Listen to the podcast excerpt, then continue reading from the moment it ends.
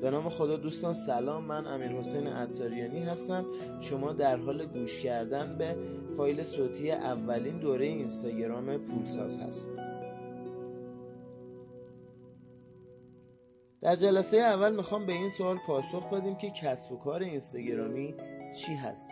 دوستان کسب و کار اینستاگرامی به شغلی گفته میشه که یک نفر با استفاده از یه پیج اینستاگرامی که داره اون رو مدیریت می‌کنه با استفاده از یکی از این چهار روشی که می‌خوام خدمتتون ارز کنم کسب ثروت و یا کسب درآمد می‌کنه.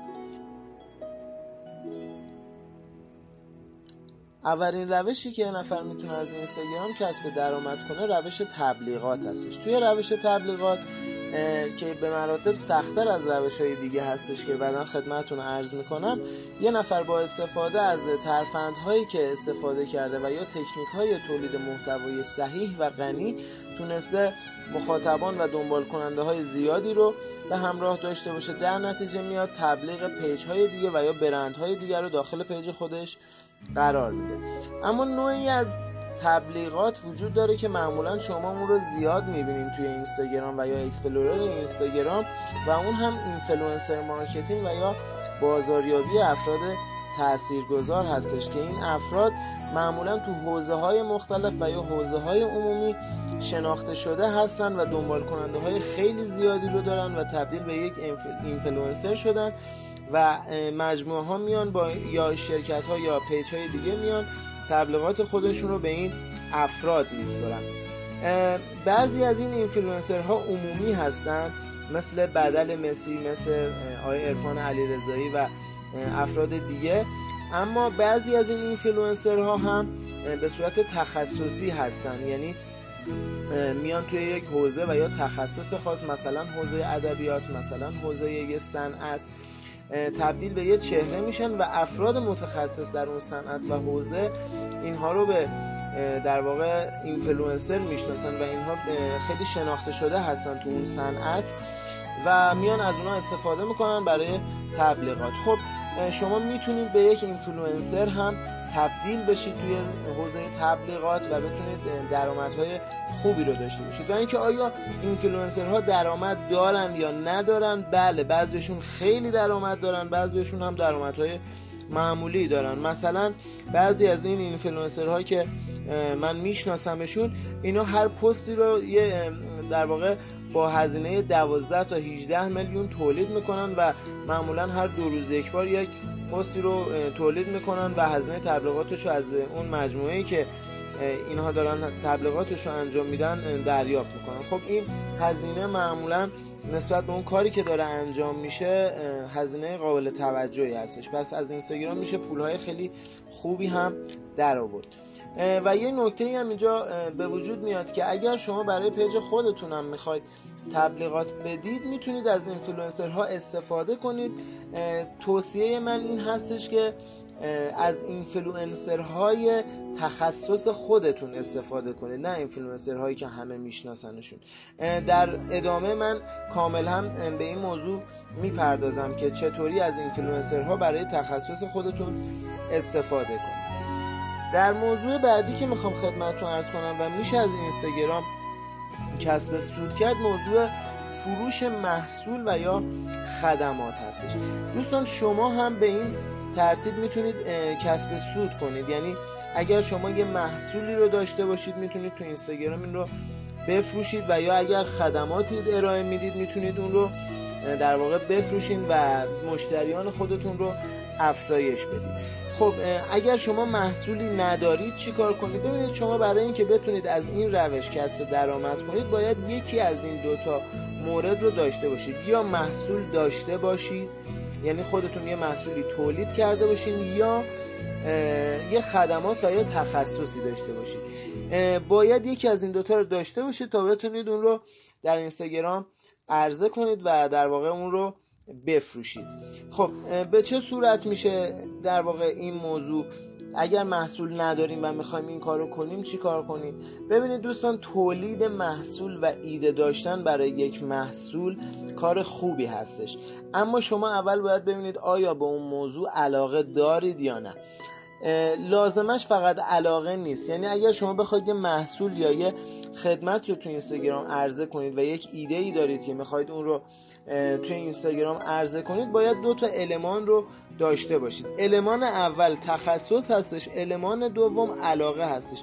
مثلا اگر من به حوزه مسافرت علاقه دارم ولی توش تخصصی ندارم نمی‌تونم موفق بشم. چرا؟ در یه صورتی می‌تونم موفق بشم. در صورت اینکه من اون تخصص رو بخرم. یعنی پول بدم اون تخصص رو بخرم. یا یادش بگیرم یا یه نفر بیاد برای من اون تخصص رو توی بیزینس من اجرا کنه. اما معمولا برای کسب و کار اینستاگرامی که با هزینه های حداقلی انجام میشه میشه گفتش که شما باید هر دو مورد رو داشته باشید.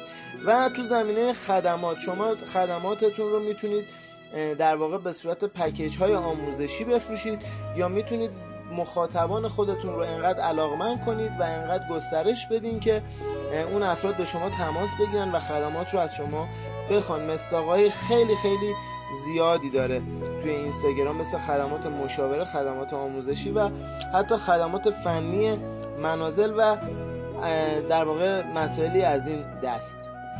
موضوع بعدی که میشه از اینستاگرام کسب درآمد کرد. موضوع برندینگ هستش که معمولا مجموعه ها از این روش استفاده می‌کنن. قسمت برندینگ بحث فوق العاده مفصلی هستش. اما اگر بخوام خیلی در واقع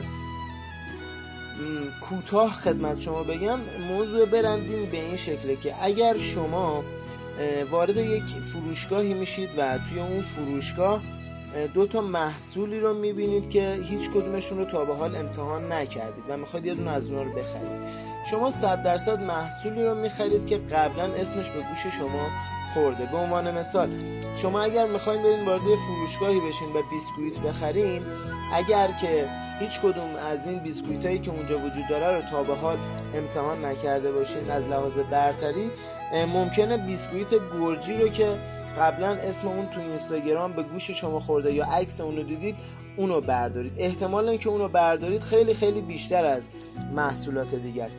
و معمولا شرکت های بزرگ از این موضوع استفاده می‌کنن برای کسب درآمد و شرکت های کوچیک هم به صورت حتی محلی و منطقه‌ای هم می‌تونن از این روش استفاده کنن. مثل آموزشگاه های محلی مثل مغازه ها و فروشگاه های محلی که میان جامعه هدف خودشون رو یا در واقع اون follower های خودشون رو طوری انتخاب می‌کنن که مربوط به اون منطقه باشه که این هم تکنیک هایی داره که چطوری بتونین با استفاده از یک روش های خاصی follower های خودتون رو دسته‌بندی کنید و مربوط به یه منطقه خاص باشن یا یه بازه سنی خاصی باشن و یا حتی جنسیت خاصی داشته باشن.